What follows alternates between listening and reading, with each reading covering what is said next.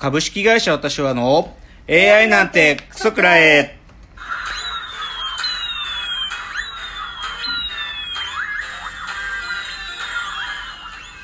群馬が生んだ怪談時、株式会社私は社長の竹之内です。カルチャー修行中2代目アシスタントの箕浦です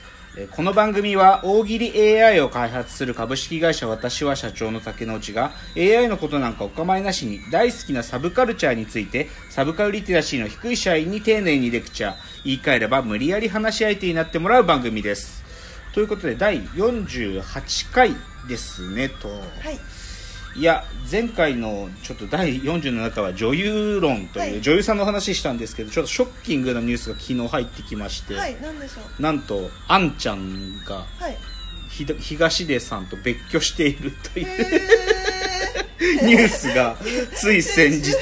先週あんちゃんそうか。そう結婚した東出君は幸せ者だ。し東出君も好きだと言ってたのにうん東出君がどうやらですねあの不倫をしていた。なんとあんちゃんに愛想つかされて今年の初めからウィークリーマンションにそうなんだ。タイムリーすぎるもうショックですよね。もうもうあんもうね渡辺謙さんも不倫してて、でもあんちゃんに口も聞いてもらえなくなってるらしいからね。あそうなんそれと同じことやらかしちゃった。らさすがにそれあんちゃんも許さんでしょう。っていうちょっとどうでもいいし でもねき先週ちょっとお話しした女優さんの中の伊藤沙莉さんが、あの土曜日に「オールナイトニッポンゼロっていうラジオをやってましたけどね、やりましたね。まあきまあ、ざっと聞いて、まあ、面白いか面白いかはまあ置いとくにしても、伊藤沙莉さんなんかねめっちゃエゴサーチしてるらしいのね。おっしゃってましたね。うん、だからなんかまあ僕のラジオトーク聞いてくれてたら嬉しいなと。うん、と思います。まあそんなこんで、まあ、今週のラジオエンタメライフまた少しいろいろ話したいなと思うんですけども、はい。まずラジオで言うとねいよいよあの三四郎さんの「オールナイトニッポン」のイベント。これがへー。3月14日に東京国際フォーラムでやるんだけれども、はい。あのイベント名が「三四郎のオールナイトニッポン5周年記念バチボコプレミアムライブ」っていう、まあ、イベントなんですよ。でそれのねゲストがねだんだんと発表されてきて、はい。まずねあのね中山きんに君。もうこれはね前あのちょっと前にはきんに君が出てきた時にもう発表されてたんだけどでつ先週あのいよいよ他のメンバーも発表されて、はい。なんとハンニャカナダ。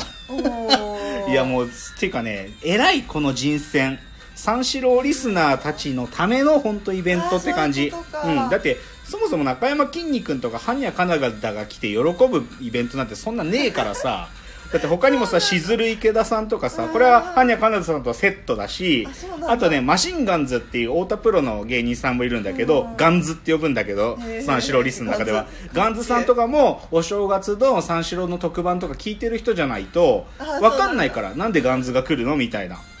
ていうのでだからそれで少なくとも今発表されてるのは中山きんに君はんにゃ金田しずる池田マシンガンズっていうもうリスナーじゃないと分かんない。で多分ね僕の見立てではね、はい。あのねエブリリトルシングのモッチーが来る可能性は僕はまだあると思ってる。モッチーがねはい。一、回実はケースで来てるのよついあこの前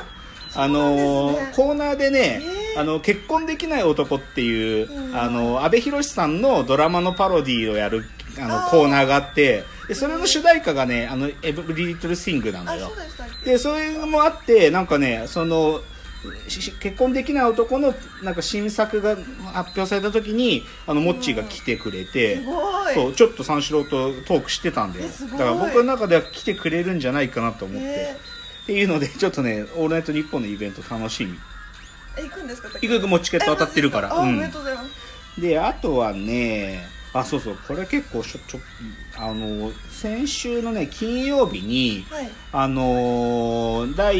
40何回だったかな、まあ、その年末にスペシャルゲストで来てくれた、い。あのスダックスさん。はい。あのうちの株主の須田公之さんと、まあ、ちょっとお食事会というかあそうだったんですか？の飲み会というか、ええいうのがあって、まあ、それがねなんていうかな須田さんの立て付けだとお笑い飲み会っていうのでお笑いの好きな方たちが集まる会なんだけど、なんとねそこにですね、あの足りない2人のあの日本テレビの演出をやって、まあ、要は足りない2人の、まあ、言ってみれば総合プロデューサーの安島さんがですねえー実はスダックスと安島さんは大学時代の同級生で、えー、なのでですね安島さんいらしてて。すごいですね。そうで安島さんとちょっと僕も初めてお会いしてお話ししましたけれどうん。ねうんうんでまあいろいろなお話聞きて、まあ、おその会自体は盛り上がっていろんな話したんです。で帰りあの方向が一緒だったから、ええ安島さんとタクシー一緒に乗ったんですよ、うんうん。だからね僕ねもうちょっとなんか久しぶりに飲んだのか気持ち悪くってま。もうダメだと思って、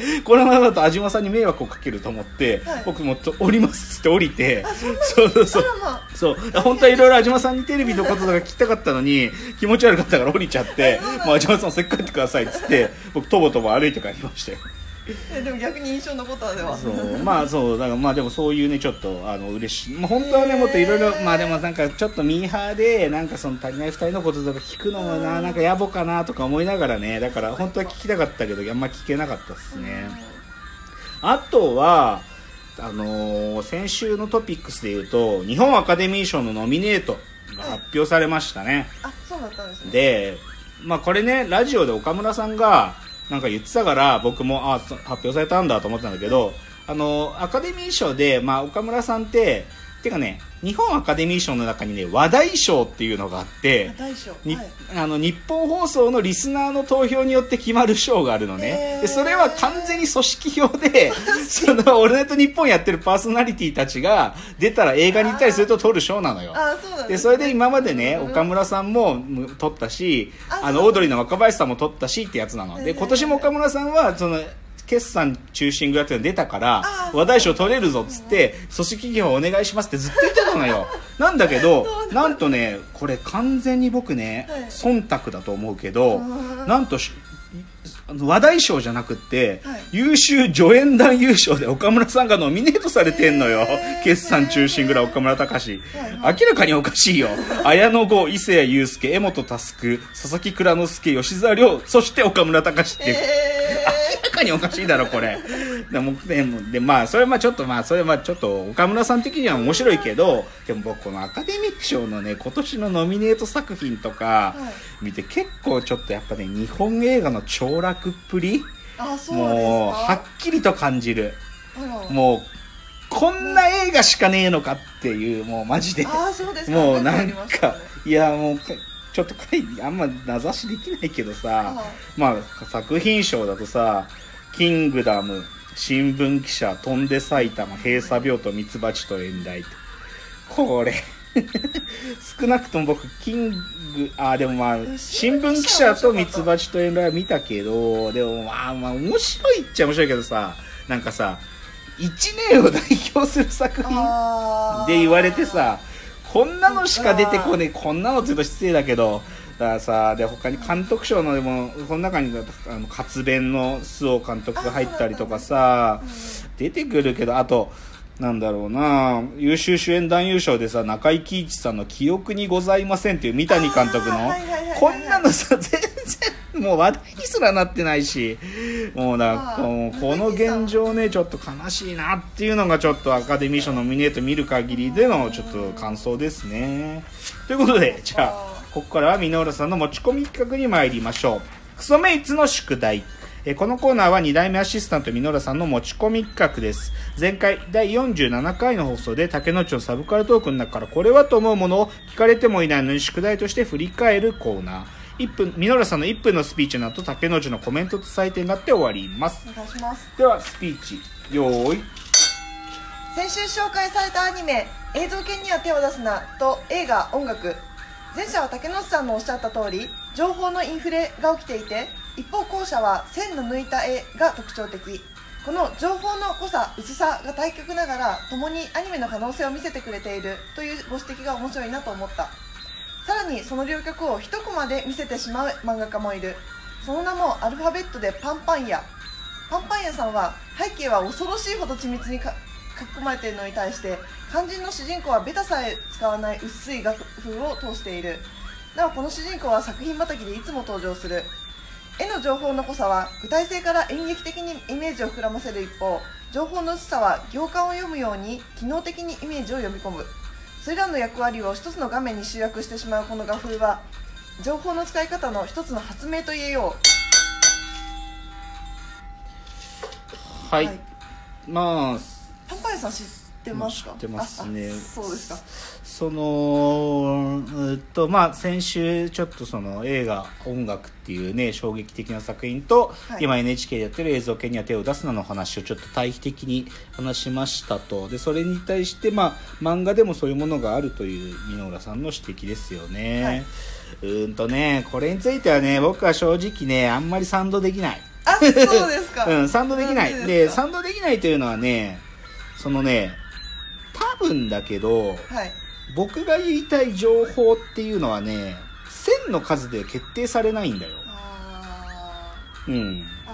うん。線の数や書き込まれたなんか量では決定されないんだよね。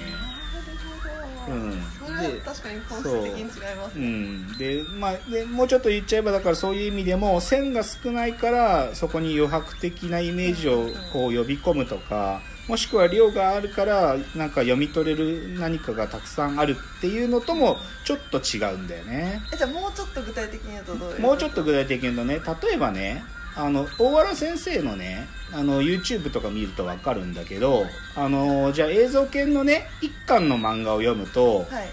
例えば大原先生がねガラスを描いているシーンがある。うんうんうん。で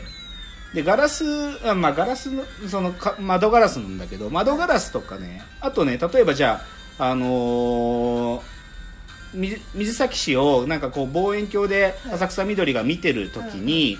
その本当はさ望遠鏡だから二眼レンズあやべえ時間がかかっちゃう。まあ、ままあじゃあ、まあ、ちょっと話が長くなるからちょっと次のチャプターで総評をもう一回言いますね。次のチャプターです